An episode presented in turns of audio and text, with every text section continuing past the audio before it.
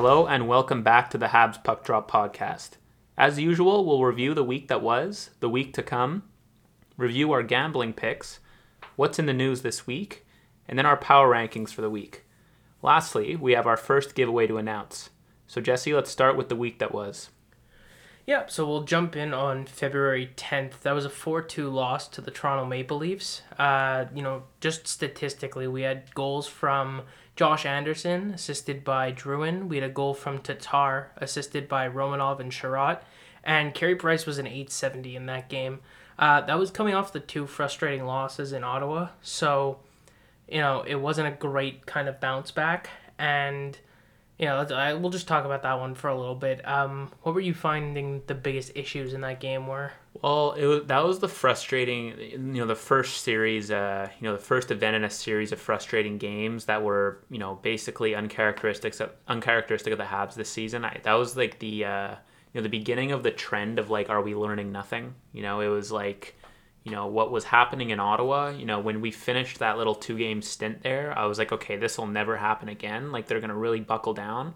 And then they went in Toronto and played like shit again, and it really yeah. frustrated me. And um, you know, yeah, I, I, it was misleading because Armia, sco- uh, Armia Anderson scored so quickly. Yeah, well, that's that, how it started at the beginning of the season, right? That's it. But that game was completely different. Like we played our hearts out there. This game, it looked like we just didn't even want to be on the ice. Yeah, it just it was frustrating all around.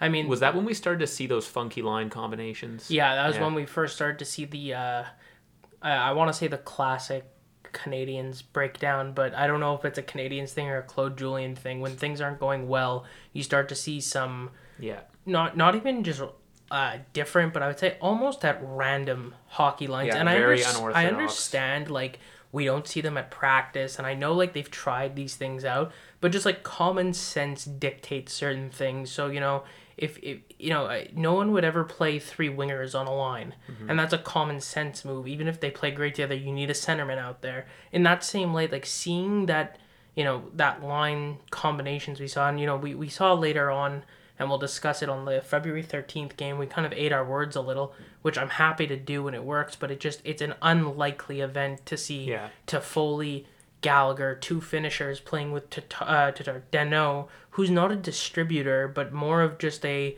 defensive presence on the ice. So it just it just seemed to yeah. kind of hit the ear wrong. We'll you know? touch base on it like in more detail, but just just to elaborate there, it's like you know, finishers are going to finish. So it's like the fact that they scored isn't, you know, an, I would say a knock against our opinion there, but it's just, is it efficient? And it's not efficient. Right, especially if you're talking about dividing the wealth a little. Yeah, exactly. So, you know, and it, it's not only that line that that affects, but that seriously affects Kotkaniemi and Armia. Yes, well, right? as we can see this yeah, week. so, um, you know, all in all, that game, I find it was just a really frustrating, classically, you know, uh, classically a frustrating Leafs game where you know, at least this time though, the frustration was a little bit more um, subdued just by the fact that I don't even we didn't earn it. Like no, we, it was it wasn't like it wasn't one of those games season. where like the Leafs walked away being like obviously we had this game. Yeah, where they like you know they we were up like two nothing, then they just get like you know two late goals in the third and then just beat us four on four. Yeah, like it's not one of those. That was just a poorly executed game all around. Yeah, and I the think... Tatar goal was a like the definition of a yeah. garbage goal. I mean, again, a goal is a goal, but you know, it's not a cl- like a typical Tatar goal where he's shooting and on you know streaking in like that. It was he he fell over Anderson diving for a loose yeah. puck. Yeah, and I think like you know so much went wrong this week, but um, you know I think one general trend was our breakout was just all over the oh place. Oh my god, it was it was yeah awful. That started in Ottawa, and then um, you know I thought they would kind of get a handle of it over the uh, next few games, but it just seemed like it just trailed us for basically the better part of the week. Yeah, and I mean that that'll segue really well into the next game, which like I am, you know, I I am willing to risk my uh, my prediction reputation here, but I think that was the worst game we're gonna play all year. Yeah, was, was, the one in Edmonton. Brutal that was abysmal. Getting first of all, getting shut out by Mike Smith. Like the guy, the guy's so old. He's probably got cataracts at this point, and his like joints don't work. He just came off injury. You shouldn't be giving him a shutout. Yeah, and it, that was basically, um, you know, you could tell what was going to happen from the first five minutes of the game. I mean, we didn't. we didn't touch the puck for the first five minutes. They were just cycling yeah. us like we were on a penalty kill. And again, it wasn't like it was McDavid and Draisaitl no. cycling on us. It was Gaetan Haas and Jujar Khaira. Yeah. Like what's going on there? Yeah, that was that was hands down the worst game I've seen them play in a long time. And I mean, I've mentioned this before, I think on the podcast too, but I've been to some absolute snoozers, like live in the Bell Center, and like this took the cake. Yeah, that was a. You know, I caught myself staring at my phone a lot. Yeah, that well, was... I, I could only imagine being a goalie in this kind of game. Yeah. It must, it's, yeah. It's, it's just terribly boring it's uh you know it's it's really dangerous too when you you know Price can kind of handle it when we have you know our our breakout stinks like he did, um, you know, last night, you know, Saturday night against the second game against the Leafs. There, you know, our breakout still was abysmal. Yeah. But the way Price can handle the puck and basically, you know, catch it on a dump and chase and then break it out for us is, you know, one of his most underrated qualities. Well, yeah, but when that happens, us. yeah, and, and then when that happens with Allen, who doesn't play the puck as well, um, and our breakout was as bad as it was against Edmonton, we get caught more, and that's what happened. Well, that's the thing, and I, and I do think it says a lot in terms of like I just said, we have been spoiled by it a little, and I think that's why we're seeing now the breakouts look a little different because we're seeing more of Jake Allen and less of Carey Price. Yeah. Or at least not less of Carey Price, but less than we're used to of seeing yeah. Carey well, Price, and I think quarters... the D are getting used to that you know having that third defenseman on the ice. Yeah, well, yeah, exactly. Three quarters of the time, you know, Price is leading the breakout. Like yeah. he, he sits behind the net. Well, he has Suzuki the puck. passed it back to him at one yeah, point. and he basically takes the first pass that yeah. basically clears the circle, and then it's you know it's either Petry or you know Edmundson or Weber, who, whoever it is, um, you know, they make the second pass, and that's usually into the neutral zone, and then we're going. But yeah. you know, when it's a goalie and it's something against Jake Allen, Jake Allen played great, but it's yeah, just not it's just his not strong suit, yeah, but yeah. it's it's also not ninety nine percent of goalies in the NHL exactly. style. It's a There's a reason Price Carey Price is known to be Carey Price. And um, you know, it just it sucks when you know our breakout is particularly bad that night, and we don't have a puck mover goalie. That's it. Like Price blocking those dump and chases, but uh, you know that bit us there clearly, and you know Mike Smith you know, I think we had like 37 shots, but it wasn't 37 no, shots. it was 37 pucks on net. It was 37 pucks on net, right into his crease. I, I specifically noted a few players, um, um, you know, Byron, uh, Perry, and Drouin. Those nights were just firing at his yeah, crest. there was, was no shot making a move. We weren't we weren't taking like danger chances. Yeah, we were just shooting it right at him. We couldn't stay in their there zone. was there was one I, do, I don't remember if it was Byron or if it was Drouin but it looked like he like saucer passed it to him. I'm i think that one was Byron. I think it was Byron too. Like it just there was there was literally no velocity. Yeah. It was just it just fluttered in. It looked like a Victor Mete slap shot. Yeah. But uh, okay, then moving on to the February thirteenth. This I'm I still feel so weird because we won this game. I, I it's the weirdest feeling because you know, watching the first period, it looked like a spitting image of of, of, of that Wednesday against yeah. Edmonton. Like we we couldn't get a handle of the puck. You know, I specifically look at Petry and his the, the puck's rolling off his stick. It's jumping over his stick. Edmundson seems to be out of position. Uh, Romanov just having a crappy night, and then you know that usually you know tells us that we're going to get like an Ottawa kind of situation, mm-hmm. except against a much better team. Yeah. But um, you know, I kind of basically, you know, by the end of the second there, when we skipped the second intermission for the between the whistles because we were so pissed, I had basically written off the game. I was yeah, like, this, was there's done. no I chance for winning this because one, you know, for Price to have played that well against an offense that strong is just, you know, that that's, you know, I mean, it's Carey Price obviously, but you know, we can't expect. We play Toronto nine times this season like we honestly can't expect any goalie in the league to have a 960 against them. No, why that, that'd game. be ridiculous. We're not setting the bar so high that we're always disappointed, but you also set it not low that you're always excited. Like mm-hmm. you have to understand this is a good team, and like you have to treat them yeah like as such. But this is the thing too about the NHL, and this is why like you know there's other leagues like the NBA, a little less now the NFL, but it used to be that like there were certain games that just like teams were not in the same realm. Like you couldn't compete. Like five five ten years ago imagine the patriots playing against the browns mm-hmm. you you just wouldn't have to watch you know who yeah. wins but like in the nhl like it's like a team like ottawa can win yeah. you know they're not particularly good but you just you can't like you have to give your respect to all these teams because in in one second the game can change yeah and so just with toronto it's like i like i don't know why we struggle against this team in in the way that we do. I I would think we would struggle in terms of like keeping up with their scoring. Yeah. But I find we struggle to like get past their defense. Yeah, I know. And like it's... against their forecheck of all things, like when Danault got stripped by uh by Matthews or by Marner, whichever yeah. one it was, it's so odd. Like you like that's not the area of their game where they dominate. Yeah, I, I don't even, you know, it's hard to kind of put your finger on it. it. It's definitely, I don't think it's getting past their blue line. I think what it is, is it's more keeping the pressure in the offensive zone. You know, I, I think it might be a strategy play by, by Julien, maybe, that like we play a bit more defensive against. I mean, it's definitely, you know, in his playbook where, you know, against teams that are that strong offensively, maybe we play a bit more of a defensive game. Uh, you know, it was clear by the you know the low amount of penalties we've been taking that maybe you know he's trying to subdue the the yeah, forecheck, take but, the aggression down. you know that takes away three four goals per game. Yeah, from us. Well, so, that's it, right? It's know, like. And we've been we've been dealing with you know Toronto's power play very well. I mean they yeah. were 0 for 4 against us, you know, so and that's it, right? I mean, like if we're looking at the stats from that game, just I forgot to mention it from uh, the Edmonton game. Uh, Jake Allen was a 903, so I'm okay. I mean, you can't you can ask for a little more, but if you don't score, you're not gonna win. Yeah, it doesn't matter. Um, so it wasn't like he was a 970. exactly. Shutout. Um, and then from the uh, Toronto game on the 13th, we had a goal from Toffoli, assisted by uh, and Gallagher. And then we had a goal from Gallagher, assisted by Petry and Toffoli.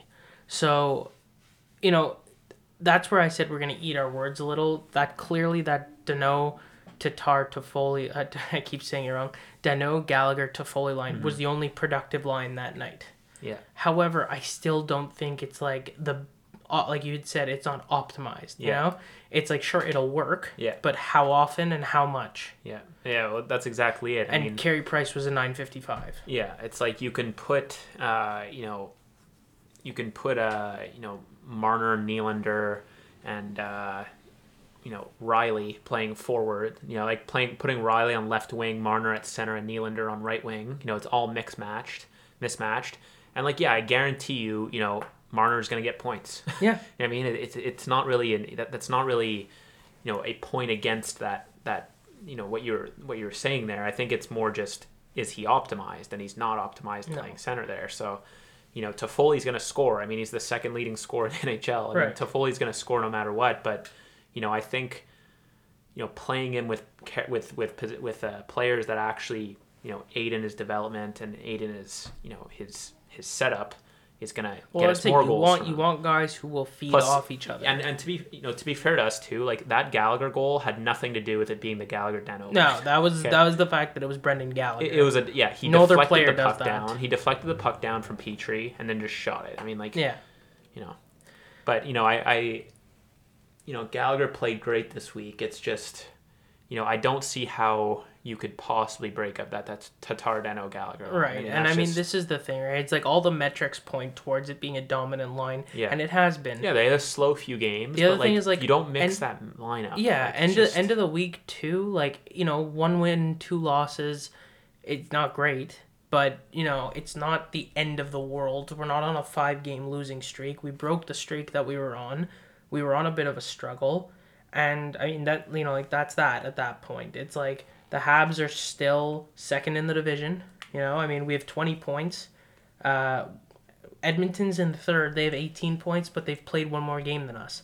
And we're three points behind the Leafs. So we're, we're well on our way to being okay. Yeah, and you know, the, you know, the ca- catastrophizing we were doing during that, that Leafs game between the whistles, you know, that wasn't about our, like, we, we reiterated it like a thousand times during yeah. that, that episode, but it wasn't about our current situation. It's like, if we can't learn from our losses, we'll literally just be screwed. Like, yeah, we won't make the playoffs. Be, it'll like, be that continuous You cannot get it through a round in the playoffs if you can't break out. Like there's yeah. just no chance. Like with and if the you can't bounce there, back, because if you have a bad, let's say game three, there could be te- te- like technically four more games to play. Yeah, and it's you like, have to be able to just put it in the back. back. Yeah. and like you know, imagine against a forecheck like Boston. Well, yeah. Like what are we gonna do? I mean, like if we can't break out, yeah, we won't leave the with. zone. like, well, that's it. And I mean, you know, it's it's just like I think this is St. Louis.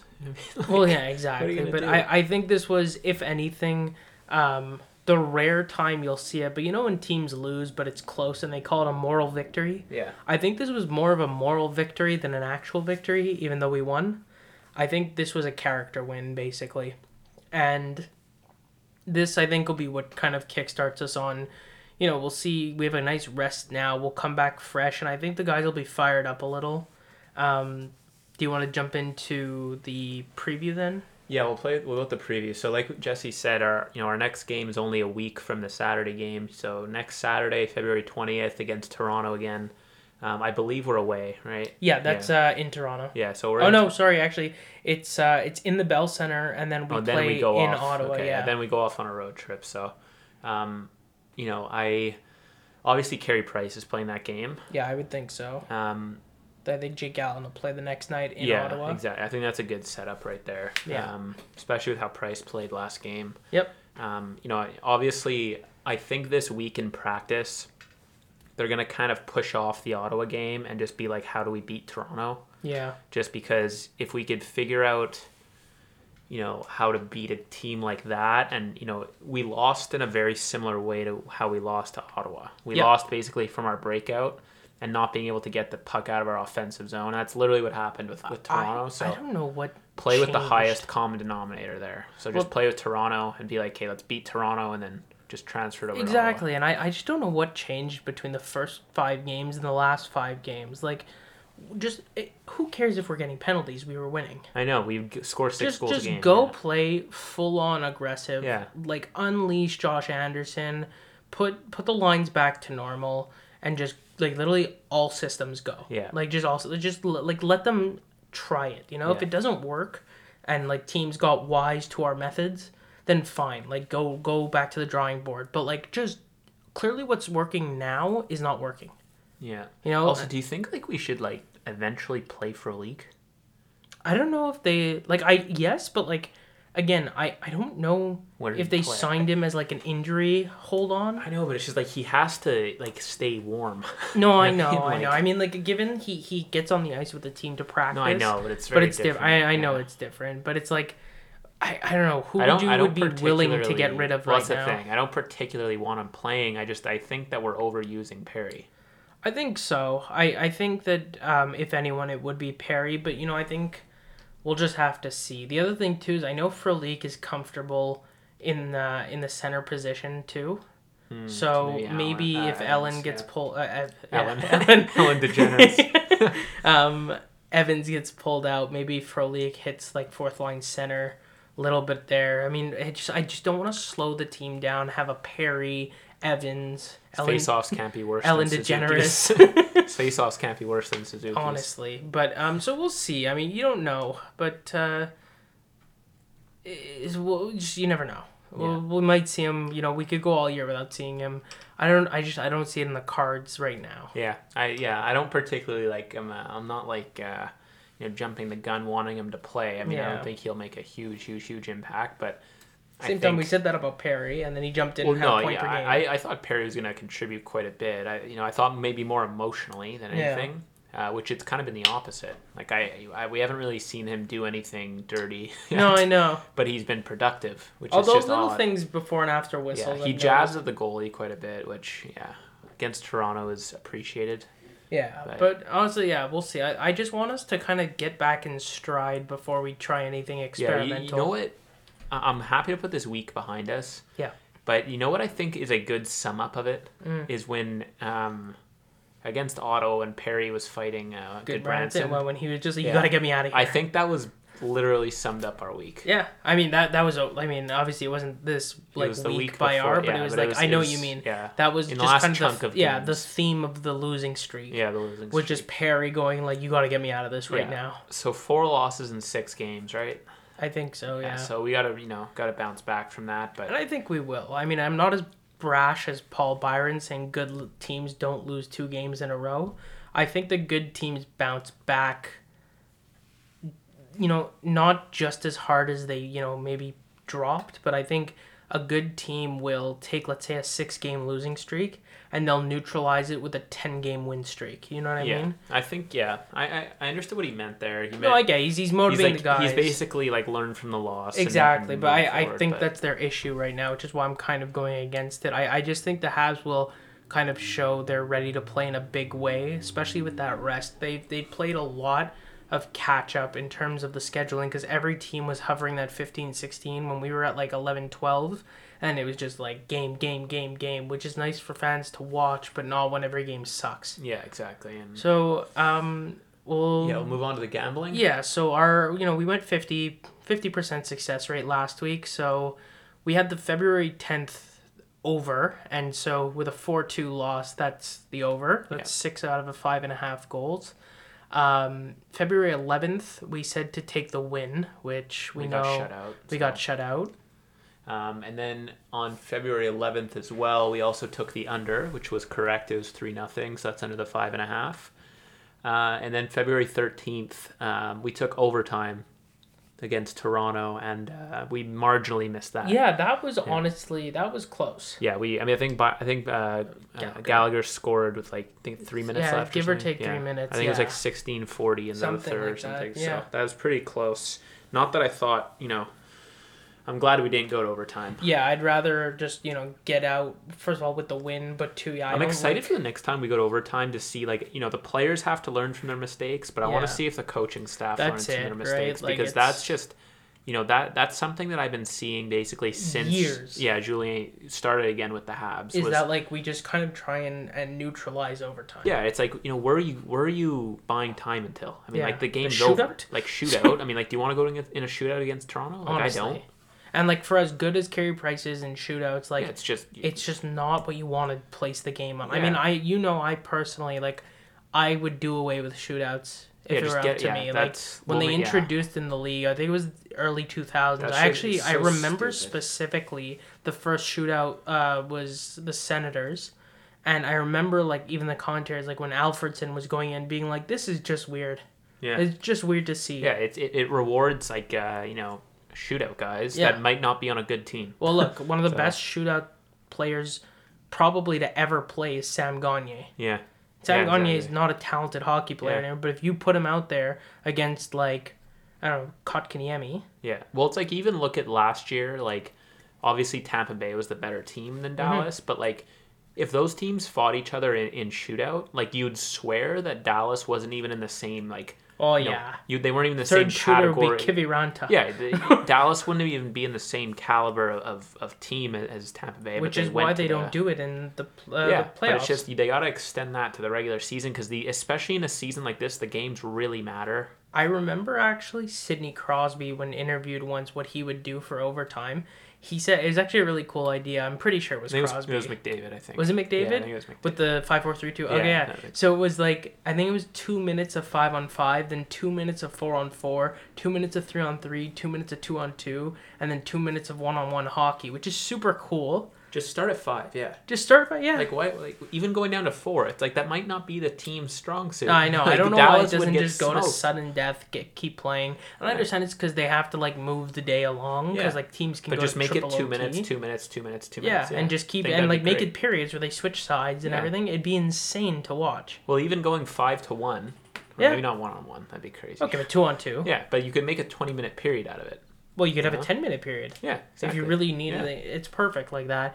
And I just think they should be more creative. It'd be more fun because honestly, overtime is very exciting for anyone who's actually been to a hockey game live. Overtime yeah. is insane. Yeah, and it'd be cool if like you know every two or four minutes or whatever they decided to do, if mm-hmm. they just blew the whistle and then like on the next whistle yeah. basically, and you know if they went over, they would just take time from the next interval. Yeah, exactly. And like you know they would basically be a timeout, thirty second timeout. You make your new line, send them out. I think that'd be a great That'd idea. That'd be so so cool. The f- shootout's just silly, but yeah. yeah. And then okay, so moving on to uh, next week's gambling picks. We with since there was only two games, we tried to like kind of hand pick a few from the two games to give you guys options. So we'll start with February twentieth. Um, I'm taking the win. Just straight up, I think we're gonna beat Toronto. I think that well being well rested. Do they have as much time off as no, we do? They so they don't. I didn't even know that going play, in. I think they played, and I'll double check. Okay, and I think that you know we're just gonna come out firing. I think this is gonna be one of those nights where you know everyone kind of gears up a little bit before they they get their good rest this week and they're just hungry at that point. Oh yeah, That's... they play a lot. Well, there you go. Yeah, so here they got So we played um, we played Toronto on the 13th, the Saturday. They play the Senators on the 15th, the Senators on the 17th, the Senators on the 18th, and then us. okay, the, so we're coming in fresh. They're coming in with a Battle of Ontario back to back to back, basically. Yeah. That's a banging, crashing game. You know, they're going to be banged up a little. So, yeah, I'm taking Montreal with the W. I'm also going to take the over again because, you know, if we're winning, it we means we're, score. we're outscoring yeah. Ottawa, uh, Ottawa. We're outscoring Toronto because – that's just a team that like on a bad night is putting up three four goals. Yeah. So and, yeah, I mean, and for us to, you know, for us to take the W, like you said, like we have to score, and also just statistically, like we're so past due now. Yeah. That it's almost getting like like worrisome, and I you know if you looked purely at the stats, would be we'd be looking at a twelve goal game. Yeah, you know? basically. So I mean, I, I don't think there's a, a possibility that we don't score at least three goals, four goals. Yeah, and then they're gonna also have their three, four goals. You yeah. know, I wouldn't be surprised with a four-three win. Yeah, four-three, four-two. Um, you had a specific bet for that night, though. Yeah, I took February twentieth. I don't see there being a chance in hell that Thomas Tatar doesn't score. I think one, he's such a competitor, and for him to be a healthy scratch he's going to come, ba- come back with such vigor. Um, you know, I, I think one goal, maybe two, but safely with one. Um, yeah, then you had. Oh, you want to move the 21st? Yeah, so those are our three bets for the yeah, 20th. so for the 20th, we'll just recap. We have the W, so the win for the Habs. We have the over. Um, and then we also have Thomas Tatar scoring. Yeah. Um, so for the 21st, I'm going to go again, take the over.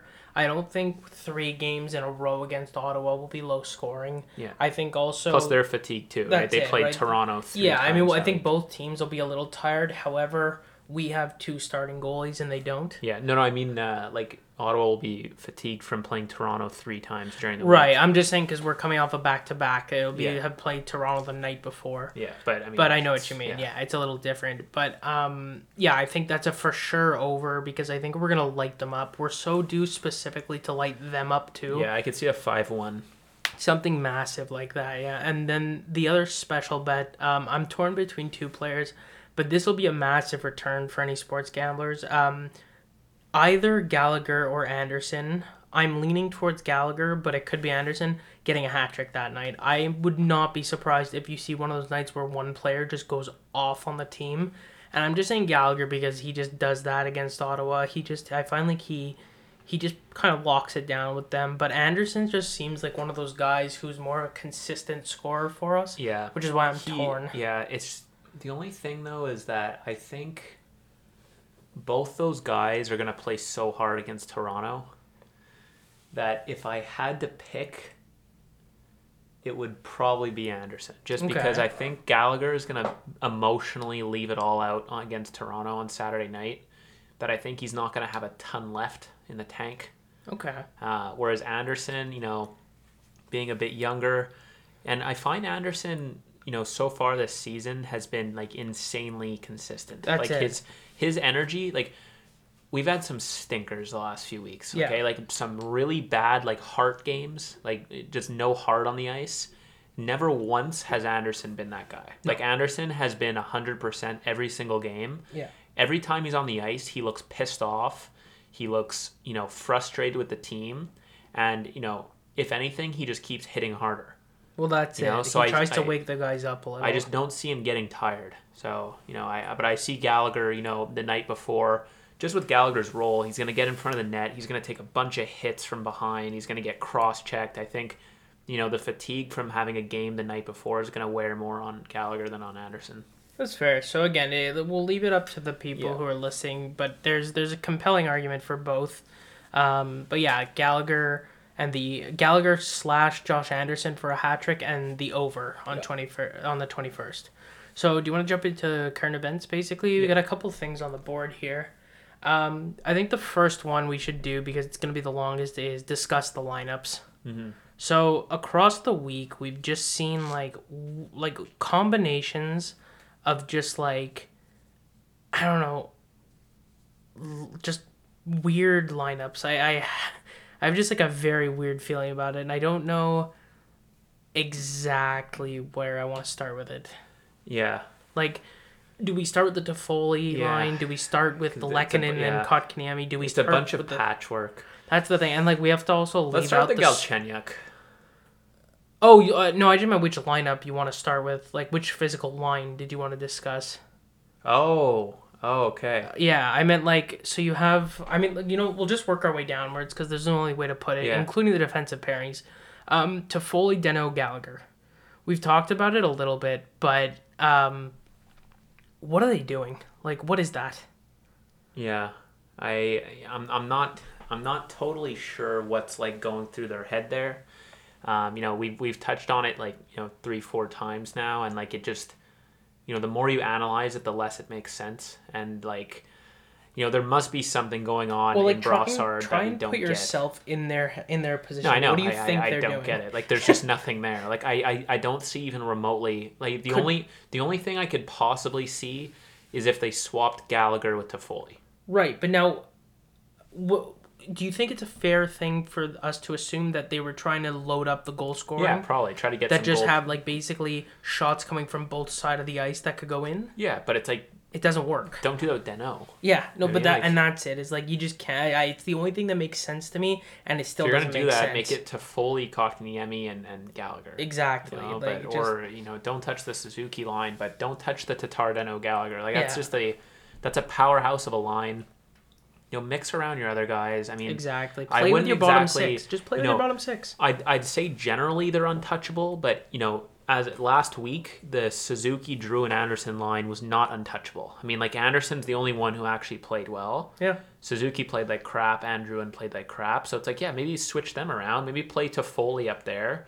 Um, you know, mess around with that, but don't mess around with like one of the best like five on five lines in hockey Yeah. just because they're in a bit of a slump. and which for like, like, for the like advanced stats fans and everything, like they would know Tatar Deno Gallagher in terms of like expected offense and Corsi rating and just absolutely every advanced metric you can find. They're the top 0.1 percent of the Yeah. league. It's like them and the Marchand Bergeron Pastrnak Yeah, line. I also th- there's something specific with that line that is even more untouchable.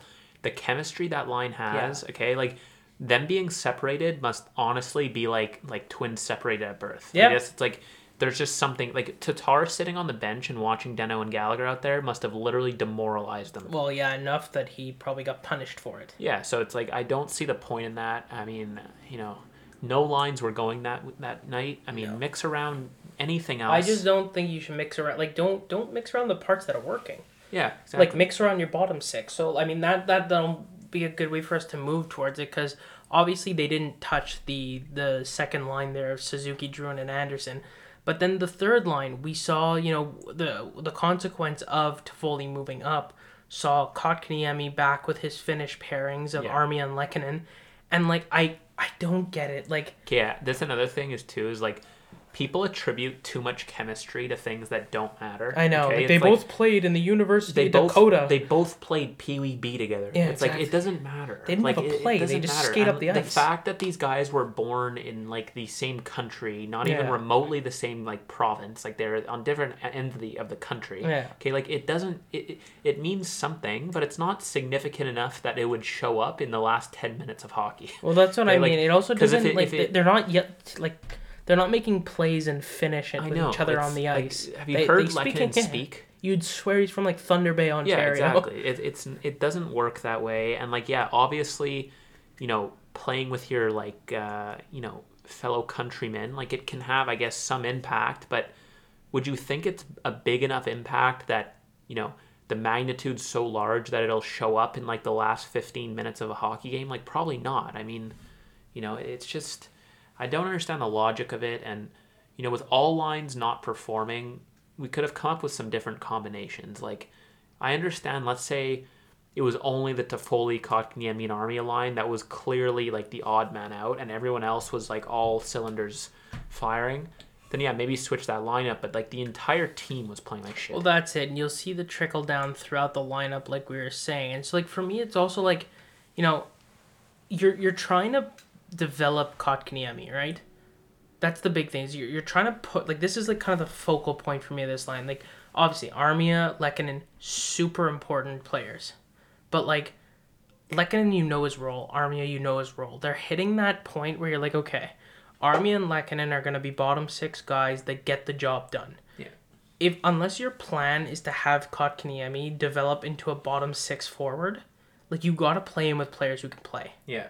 And like I know that sounds ridiculous, playing with players who can play, but like he needs to not be with grinders. Yeah. Like he's not going to develop in terms of his like f- like he's got the size now, and like but he's not gonna play, you know that I guess like if you want to call it like Evgeny Malkin styled play where it's like high octane offense, use your body kind of thing. I think uh, people can make a drinking game.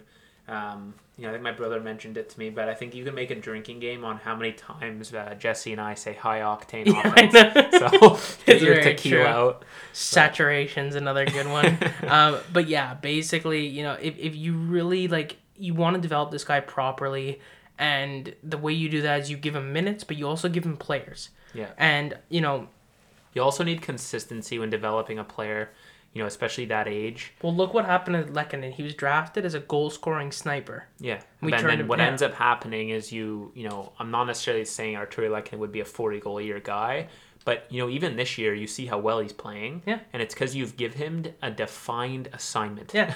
okay. It's like he's a workhorse. You, you, just need to point him in the right direction. Yeah. He he'll give it his all. I mean, I go back on what I said about you know no one working hard except Josh Anderson. Artturi Lehkonen is probably the most consistent player on the team. I mean, the guy is always firing, mm-hmm. and he's always forechecking.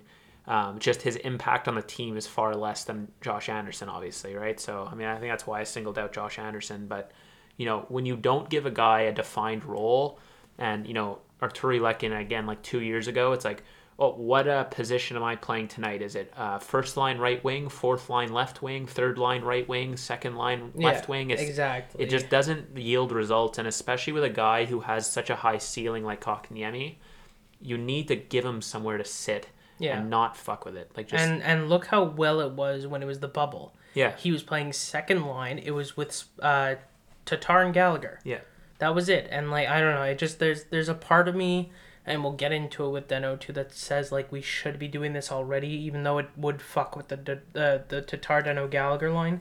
But anyway, we'll get into that in a little. But the last one too is the fourth line. Now all of a sudden your fourth line went from Byron Lehkonen and Evans to it was uh, who even was it? it was Armia Perry Evans yeah, at one point, and then like line. Just and then at one point, you know, when we switched it around, it was Byron, Perry, Evans, and like, it's just all of a sudden you've taken that like hustle line, you've turned it into scraps. Yeah. And people wonder why the offense. But again, like Evans, it's like he's a he, you know he's a guy we're trying to develop. Yeah. I mean, like even if we're trying to develop into that fourth line yeah, center, but it's still a position, like, and like still has to you know he's young. He's not as young as Kotkaniemi, obviously. Yeah. I mean, he's, he's twenty four. You know, 24, 25, but.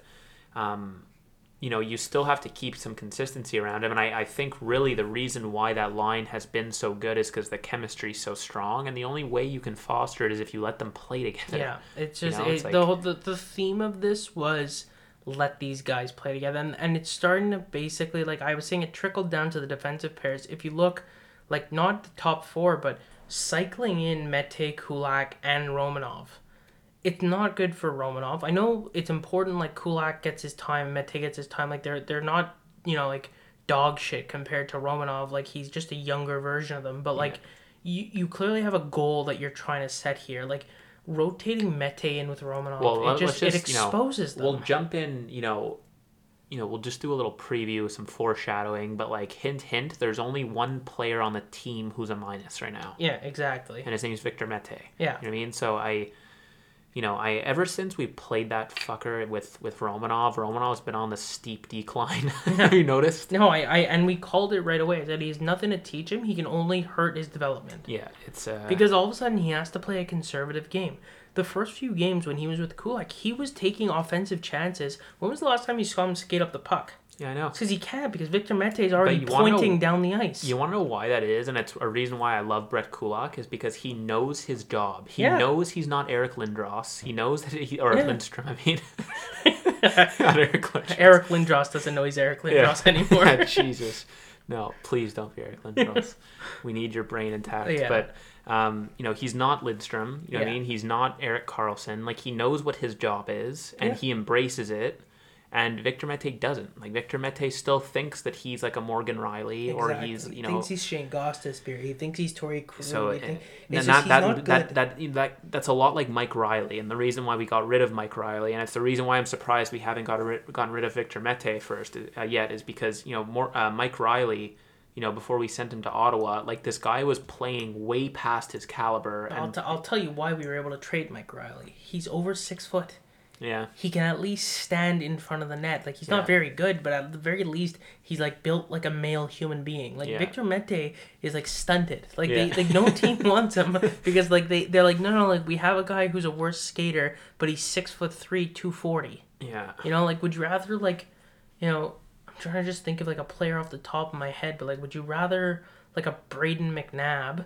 I think Seattle will take him. I, I just think we're gonna trade with them. I think what's gonna happen is we're gonna package Victor Mete, maybe like unfortunately like a like an Armia or something, and and a pick, and just be like take you know like Victor Mete. Like, you know if we say here's Armia and a pick, take Victor Mete, or just offer them a second round pick. Oh, I don't want to lose Armia. I know. I I think a pick for them to to like take Mete is probably the best bet. You know, we did it with Vegas. People forget we did that with Vegas. We traded them. Um, I believe it was uh, a pick and Grabowski or something for them to take Emelin from us specifically. Okay.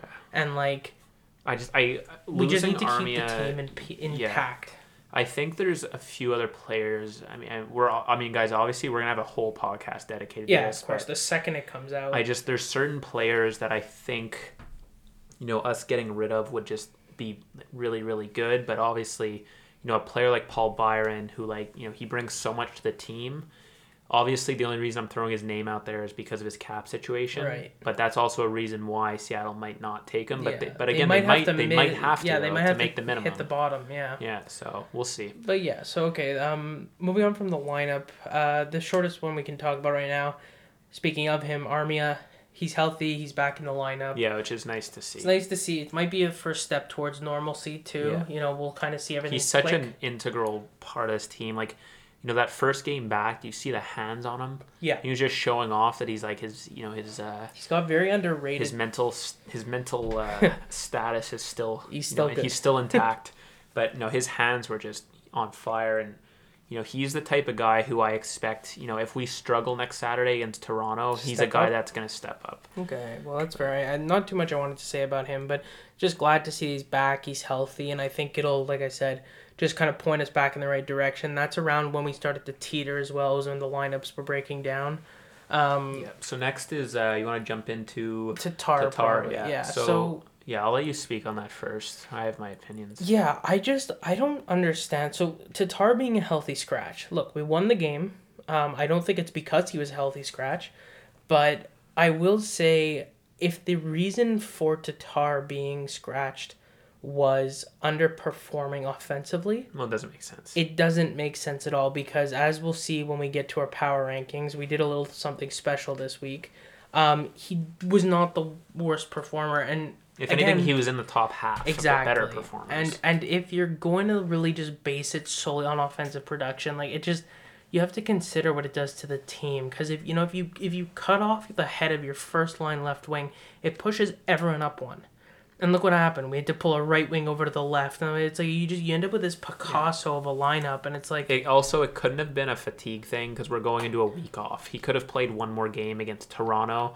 You know, probably second to Gallagher and and uh, maybe third. You know, after Gallagher and Lehkonen, Tatar's definitely got like the most heart on the team. Like Tatar's yeah, and and a very emotional player. Yeah, and, and, and he there's no way it, yeah. he yeah there's no way he asked it's, for the night it's off. not yeah it's there's and it's not I find about his effort levels and his and you know yeah sure like you can you can look at like the using just like the eye test and be like oh okay he's not like dominating like he did last year and everything but like first of all we we have a much deeper team with uh, and I almost said high octane offense. we have a much deeper team this year. So like obviously his points they're not going to trail off completely, but I wasn't expecting such a high concentration of points coming from him. Yeah. But like the idea is like he's still having a great year. he's got eight points. Yeah, eight points in, in 14 games. Like, what do you want from the guy? Yeah, you know? honestly.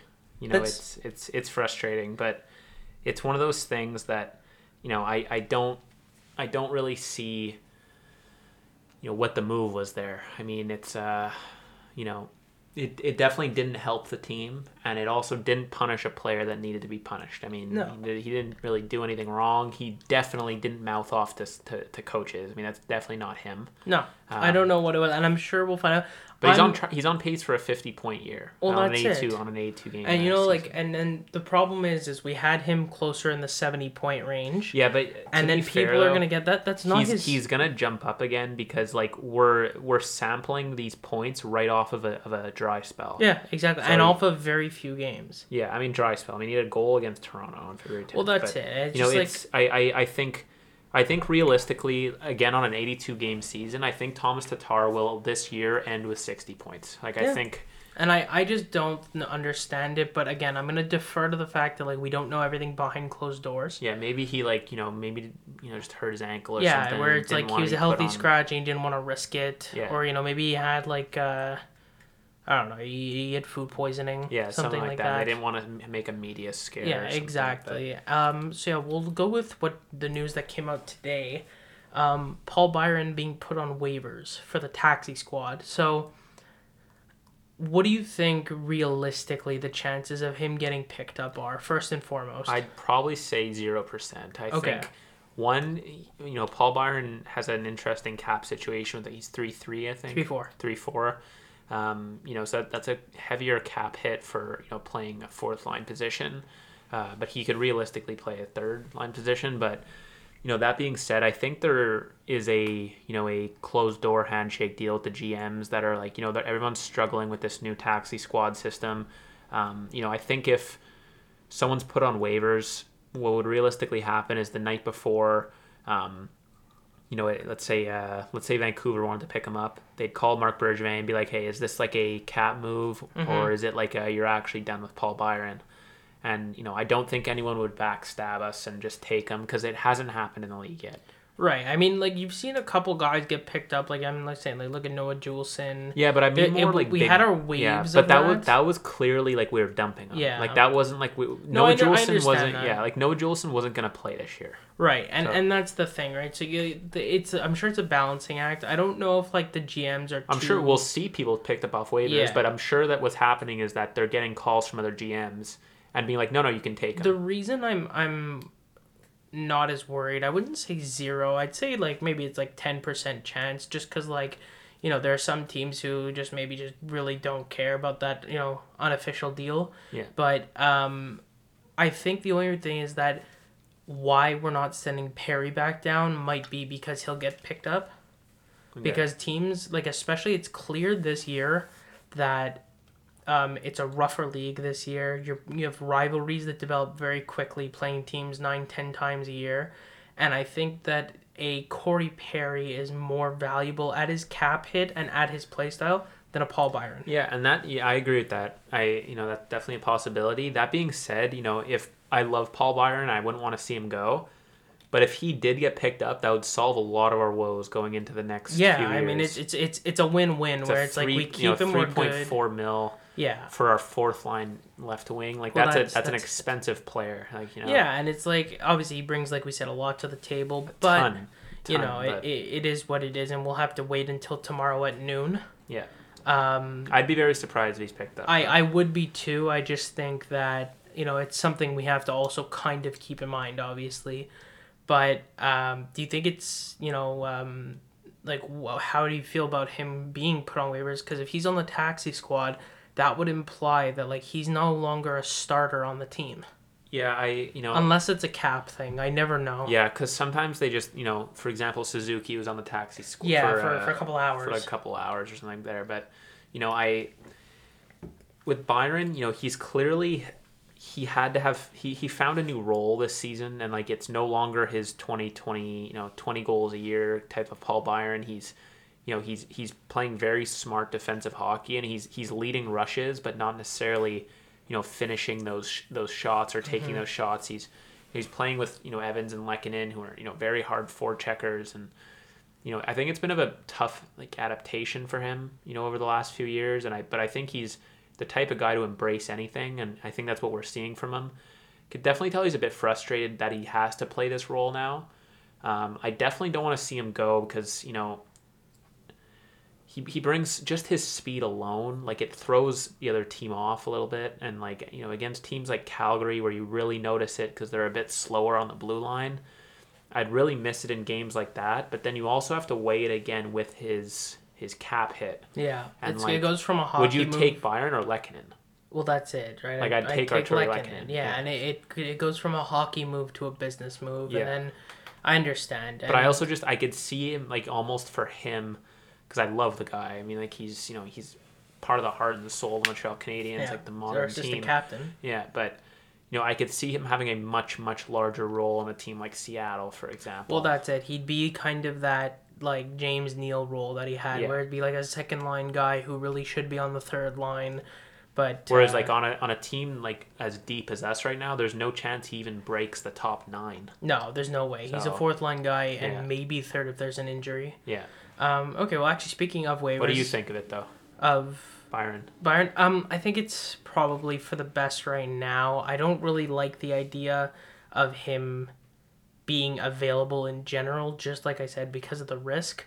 But again, like you said, who else? It's weird to have your assistant captain there. Though. I know. I am at the same time, you know, it's it's not unheard of that like they if shouldn't gets, get if they shouldn't say, get special treatment. No, no, know? for sure. It's just I I think like you know you should probably have these guys in a position that they they don't get it exactly but if let's say for example you know um, i don't know like a la picks him up or something okay like who do you give the a to um Oh, that's a little tough. I I'd mm, probably Jeff Petry. Yeah, probably Petry. I mean, because then you'd have Weber, Petry, and Gallagher. Yeah, I could see all those guys are locked in. I mean, I if I'm Tatar getting. I was one. saying Tatar. The only thing is like, in the event he isn't back next year, you're giving a guy, you know, three months worth of assistant captaincy.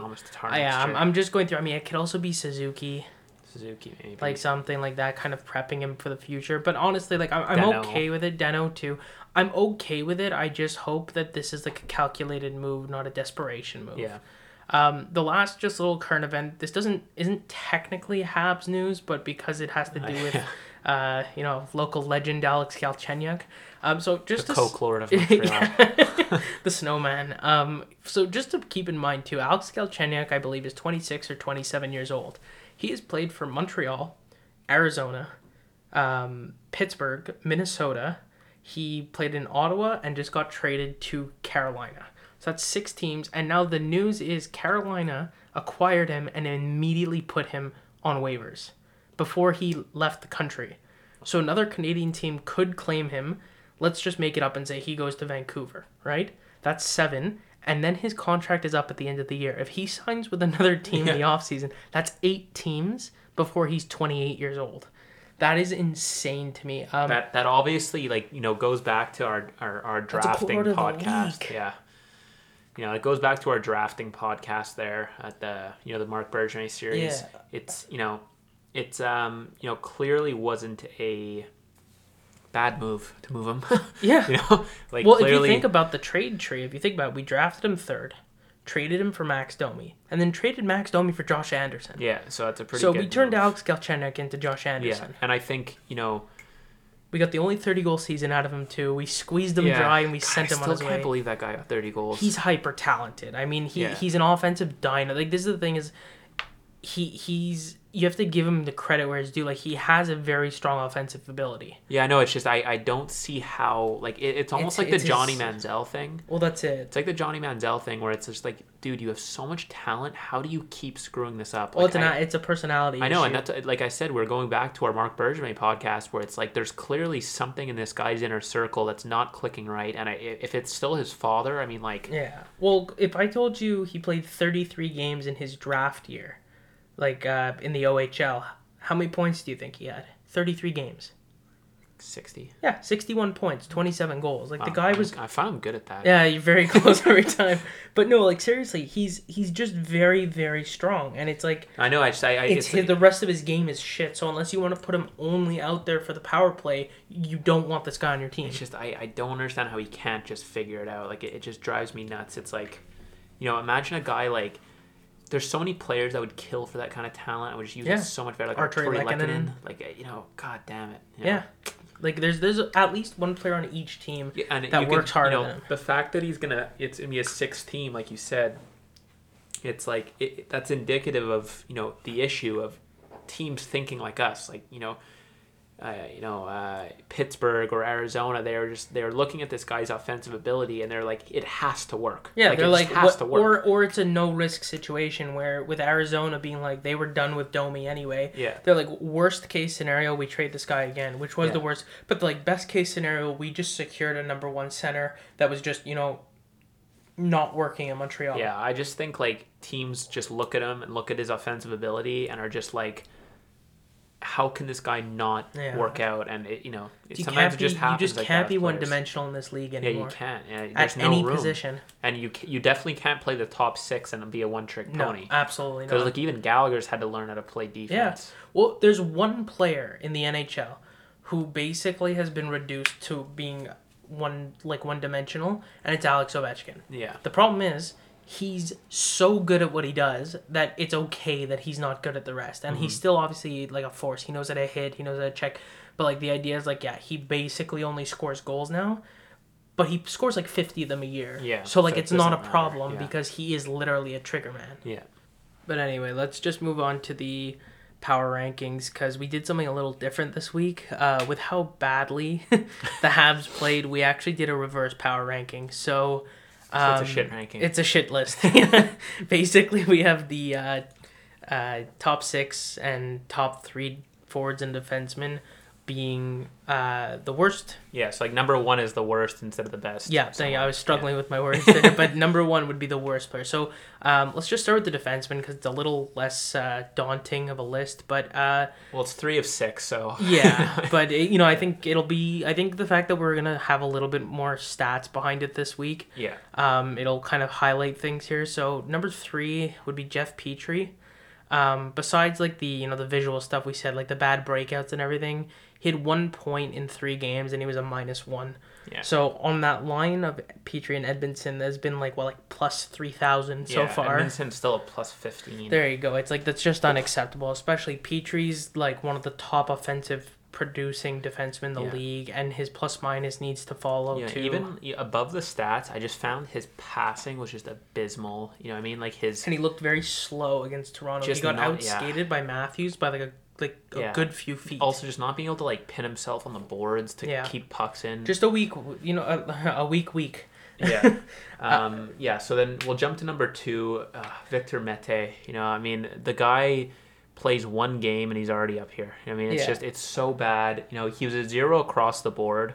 Okay, Which but, arguably is a positive in his in his account. yeah, it, honestly, but you know, it's just such you know, again, he brings people around him down. Well, that's it. like, I know he he like quite literally he's, he's he's a cancer in the locker room. Yeah. Not not in the sense where he actually goes out of his way to be a shit disturber, but like he just his talent level is so low that he pulls down the average of the team. Yeah, and it's and like I don't know. There's a I feel I I, just, I, I sense a like a, a bit of entitlement. And... I do, but I'm saying like going off of things that like we can definitely speak to, just because like I you know I agree with you. I think he goes in there thinking that he's Erik Karlsson, that he's yeah. Bobby Orr at some point. But things that I like actually could see was I counted one period of him going into the corner to retrieve the puck against a forward, specifically in the Toronto game where he played.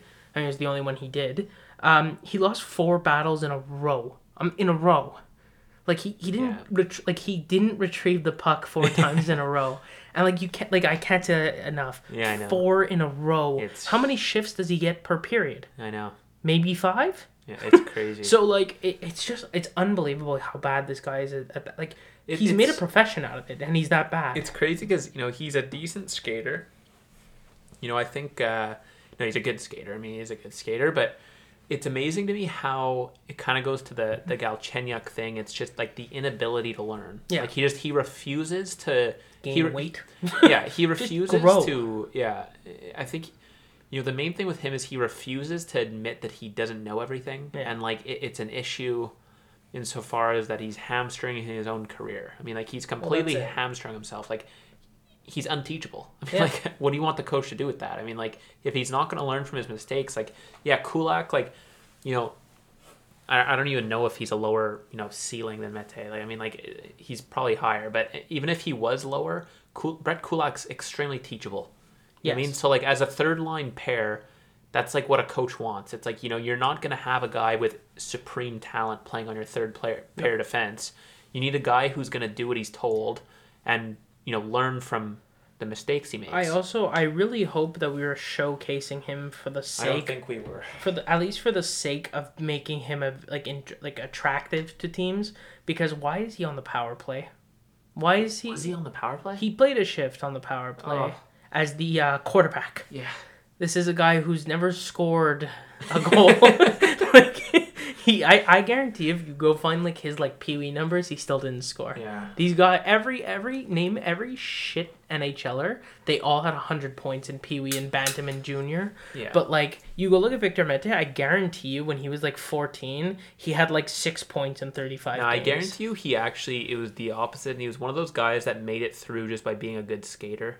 And like he oh, didn't actually have fair. a lot of talent. that's know? fair. That's a good. Yeah. Point. Anyway, we'll move up. So yeah. the, the oh, worst boy. defense, the the worst defenseman on our on our uh, father time. father time. Shea Web Shea Weber. I think this might have been the worst week of hockey I think I've ever seen him play. Yeah, it was bad. Like every was... single shift, it looked like his feet were like stuck in cement. Yeah, well, they are. It's like the amount of like like bolts in there. I think he had like a. Uh, you know, like an end of life crisis when he hit his thousand games. Yeah. And he's just like, oh no. you know, you know I, I also have a, I want to start a petition for this. You know, they call him like the mountain man. I know. Just stop it. Do you know what Honestly. I think would be much better?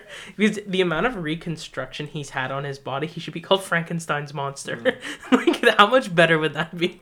They got Frankenstein yeah. over there. It just, it, it always like I hate when they call him that. I know because they make I, him I, seem like he's Chara. Yeah, he's six foot four and he's two hundred and thirty pounds. That's most power forwards it, in the league. But this is the thing: is Jesse and I are also big NFL fans. Okay, yeah. and it's like Tom Brady's bigger than this guy. Mm-hmm. so it's just it's you know it it's just Tom Brady looks think. like a baby back bitch on yeah, the NFL. Tom, Tom Brady kisses his dad on the lips. Yeah, and he but just like around the other NFLs. Remember the Super Bowl? We could have sworn this like was a five Brady, foot eight, hundred and sixty five yeah. pound man. It's like Tom Brady would swing Weber around. Yeah, you know, so like I mean, I it's sports specific, yeah, but at the same yeah. time, like I look, I understand he's a he's a physical presence on the ice because of cross checking. but like he's not like this like I, I feel like the mountain man it makes me think of game of thrones where it's like that's this man is eight feet tall yeah. it's like why isn't Chara the mountain yeah he he's he's he's one Weber is one guy who, like, I agree they had to start calling more calls on. Yes. Okay, this guy. He's dirty. He's dirty. would cross he he just cross checks everything that yeah. moves like it's just it's insane the, the rest will just stand there and watch it yeah, they're like he's that's Shea he's just old Shea yeah just old mountain man. yeah exactly but he's like you know you'll have like uh you know Patrick Kane along the boards and he's just progressively pushing him through the boards with his cross checks he's it's just... also like it's worth mentioning like how much of a fan of Shea Weber we are. Oh yeah, we love. Like Shea. I like literally two feet from me, I have his jersey hanging up in the room. Yeah, it's just I and find like him funny. when we we traded him for Subban, like we were the few that were ecstatic. Like this is not this is like we rib him because like it's like it's love. like you would rib a friend, you know. Yeah, it's, I just it's, love. He's like our. It's a respect thing, but it, it's just he had no points in this week, and he was a minus five. Yeah, minus five. And like you got, and, you and know, it, that's not uh, a. Before you guys jump into Gmail again and and and say uh, it's because the penalty kill. Chiarot was a zero, and yeah. Plays on his line on the penalty kill. Yeah, so, so it was bad. really Shea being out there. Again, we don't expect everyone to play perfect all the time, but we will highlight the but, bad moments. Know, the minus five, okay, and even though we played like crap this week, we didn't particularly let in a lot of goals. No. So like a minus five significant because in total we allowed seven, uh, nine goals. Right, and we scored how many? We scored three. Right, so we had four two. we lost four two, then we yeah, won. So... We won two one. Oh, you're saying just against Toronto? I'm saying for the week. Yeah, for the yeah. Week. So we let in a total of nine goals yeah. and we scored three. Yeah. So our team's plus minus was minus six. Yeah. So he's he, minus five. yeah. That so, that was what I was getting. Okay. Yeah. He he just like he was the team's plus minus basically. yeah, basically so. And so it's yeah, yeah it's, a rough it's rough week. Rough week, and he you know like it's we we're not gonna show any like bias because you know we, we go after certain players. See, bought a Corvette. Did he? I'm joking. Oh no, midlife. That's what I was gonna say. I was like, oh no, because you would also swear he's 58 years old, yeah, but he's 35, yeah. 36. It just these, uh, you know, playing at this caliber, you know, being at like this caliber of athlete, like it, it ages age, you. Your you telomeres like just recede. You just age like a cheese, not yeah. a wine. well, that's the thing. You look at guys like Corey Perry. It's like you yeah. swear to like I, looks like your dad. Well, yeah. You know, but it's like this. You know, this guy's like 30, like you could have like, like you could have realistically like taken a college course with this guy. I know it's just it, it's crazy, but they take a beating. Yeah, so but, uh, yeah, let's jump into the forwards So just here. just to like recap, there we had Petry, then Mete, then Weber. Um, I know for a fact they're gonna do better next week. That's all. Oh yeah, for sure. I mean Petry and Weber anyway. Yeah, hopefully Mete. hopefully Mete is not even to... exactly. So yeah, we'll move on to the forwards. Who's number six? Um, I'm gonna say Paul Byron. Okay. So we just spoke about Paul Byron. Um, you know, kind of a rough week for him insofar as got benched for a game. Got benched for a game. And then um, how did he do in the other two games? Um, plus just a you know zero across the board. Right. He was a plus well not plus zero. He's just a zero. He's a zero plus um, minus. But the main thing with him though is that you know he played two games and in those two games he only had two shots. Okay. So that's a that's a, not a good showing for Paul Byron. I mean, you know, granted he doesn't get a ton of minutes, but like I need more than a shot from him. Yeah. Um, but yeah, nothing more to say about that. Yeah, that's basically it. Um, I'll, I'll just jump right to number five. Uh, Nick Suzuki. I didn't. I swear I did not think he would be on this list. Yeah, but either. I looked again at his stats for the week. Three games played, no points, a minus one, and this one's gonna be weird. A thirty nine and a half percent face off on the season on the season. The I thought that was this week. That's on the season. Oh God. That's um, good. Yeah, like okay, look, I'll, I'll say this. Um, this is not someone who's going to continue at that pace. Week? What was this week? Thirty-seven. Okay, so he's below average. uh, no, but look, this is the thing, right? This is not someone who's going to perform like this for the rest of this season, the rest of his career. 39 percent. I hope not. no, but, but I'm saying I'm not worried. Put Anderson in the circle. Yeah, I, I I'm not worried about him. I will. I'll draw on the Patrice Bergeron thing a little bit here because that's obviously an, like a, a big difference. But Bergeron had weak faceoffs when he was a rookie for the first year or two, and then it really jumped up. So points wise and face off wise, he's on pace for that comparison. I don't like comparing players like that. I think it sets the bar too high. I'd rather him be the first Nick Suzuki. Yeah, one thing I don't understand though is that how having a guy like Danault on your team, how you don't just stay after practice for an hour and just practice face offs well, he against does. He just probably beats him every time. probably. He's like, just win the draw. the stimulus is just so overloaded that he just doesn't even learn. yeah. At the same time, though, like again, he's thrust into this role where he might be taking face-offs just constantly right now against good face-off guys. Yeah, no, he's, he's, playing. yeah, he's, he's playing, playing, literally the first yeah, line. That's why Kotkaniemi's at I think a forty-four right yeah, now, and he's, and he's and playing against weaker players. Exactly. So. so. I mean, I'm not look. I'm not worried, but I'm also not like ecstatic about yeah, it. I'm not pleased with his face-offs, but I mean the guy is like a point per game. So yeah, really I'll uh, again and like so again this week he's on there because poor face-offs but also yeah, he was a minus one and no points. Like that's not what we have him on the team for. Yeah. And it's like it's one of those things where he is someone we're going to lean on, especially come playoff time. Yeah. So g- get the shit games out of the way now. Yeah. Just don't um, don't do this again. yeah. All right. So jumping into number four, uh, it's gonna be Corey Perry. So Corey Perry had two games played. Arthur Shelby. Arthur Shelby for our Peaky Blinders fans. uh, yeah, so Corey Perry had two games played. He was a zero. Um, and again, only two shots in those two games. You know, I think Perry was more of a um, non stat sheet, you know, visually just not out there kind of uh, he's making the shit list because it just looked like his looked like his age was catching up with him a little bit. Yeah. Like it, it looked like it looked like they should have followed what we were saying. I was gonna say they the should have followed the uh, the Habs puck drop method of uh, small burst. Small, small burst. burst. Okay, like don't put Frolik in, like yeah, you were saying. What's what's Joe, the harm? Yeah, don't Joe Thornton him into an injury. Yeah. Just like let him rest a little bit. I mean, and he's getting hurt out there too. They yeah. showed that high stick that got missed. Yeah, this they, is a tough season on everybody, but especially like the vets. Like yeah, you gotta take bones. it easy. okay, so. Yeah, yeah, not not too much to say about him, but just like again, clearly not. I think good. that's more on the management side than on the player side. But again, like he played poorly He just he did not play well. So uh, coming in at number three, we've got Jonathan Drouin. Um, Terrible week. Three games played, one assist, minus one on you know the highest expected offense line in the league, basically.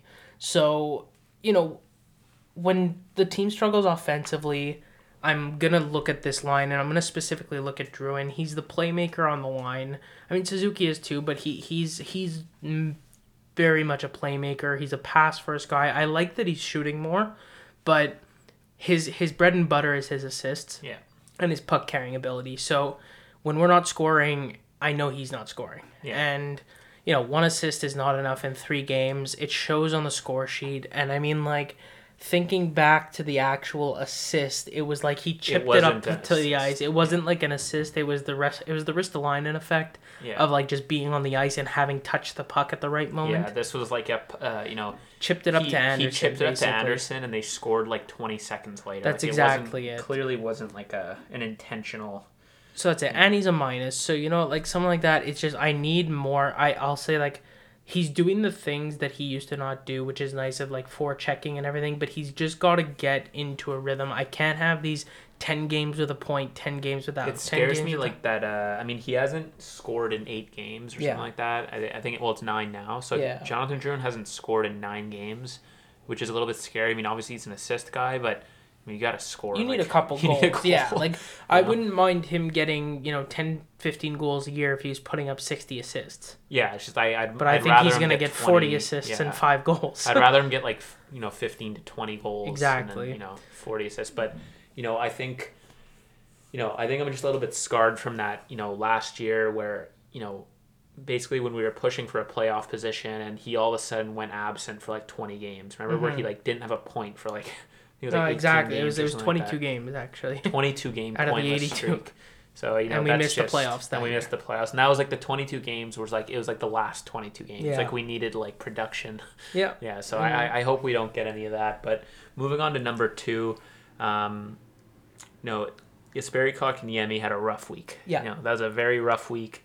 Um, you know, I'm, I'm sensing a bit of streakiness to him. Yeah. Um, you know, speaking of Drouin, but you know, he had a bit of a rough start this season, and then he just went on a tear for a few games, and now he's kind of back in his trough.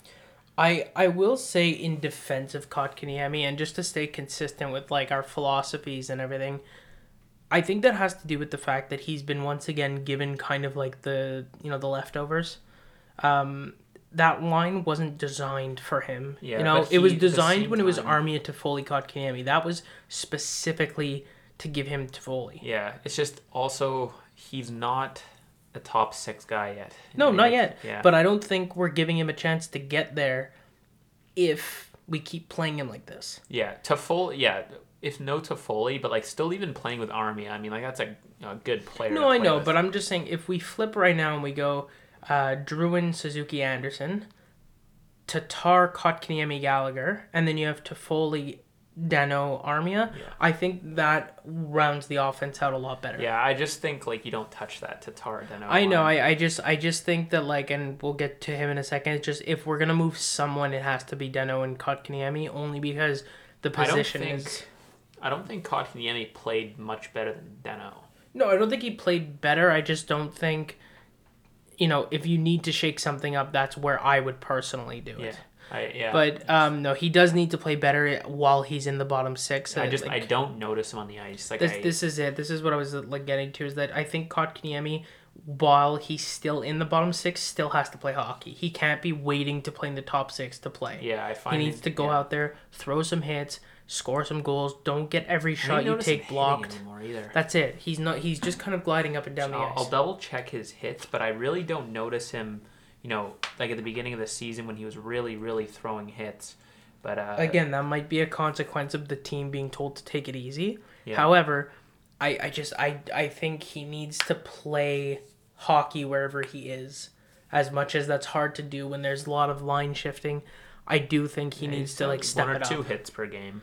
Which like I'd like to see three or four if he's in the bottom six. Yeah. But at the same time, again, play hockey. Like you're getting out there enough. Go like do something, and you're on the power play too. Like you're getting enough ice time that I should be noticing you, but yeah. he's not. And then moving on to number one. This one might be the little longest discussion, but uh, you want to do it? Yeah. So it's uh, Phillip Danault. So Phillip Danault, you know, just a rough season overall, but you know, focusing in on this week, three games played, uh, one assist and a minus one. But you know, there's a lot you know more in there than just the stat sheet. I mean, he had a brutal giveaway against Toronto. He scored on us. he scored on us. he scored his first goal of the year, and it was on our net. Yeah, that was bad. But it was. I find with him, it's just the off like and, and i keep going back to it i won't make another like you know 20 minute podcast about this because i, I say it every time he comes up but if he didn't make this season so focused on his offense, yeah, I wouldn't, I wouldn't care. care but he was the one who really pulled it out and to like look at my offensive ability. Yeah, it's like we're looking. We're looking and like I, I can't find a Price thing. is looking. Yeah. Well, no, honestly. or was it Allen? I think it was Allen. Oh, I, I think it was Allen, but yeah, uh, it was Edmonton. Yeah, so yeah, it was Allen, so but it just it's like unbelievable to me. Like he he really can't do it offensively, and like you know it was a nice pass to Toffoli. Same time though, like like who's not gonna like, he's still a professional hockey player. Yeah. You know like eventually he's gonna get a point playing first line minutes. Again this is where that works in his favor of he's playing with Toffoli and Gallagher. One assist? Yeah I know. One assist.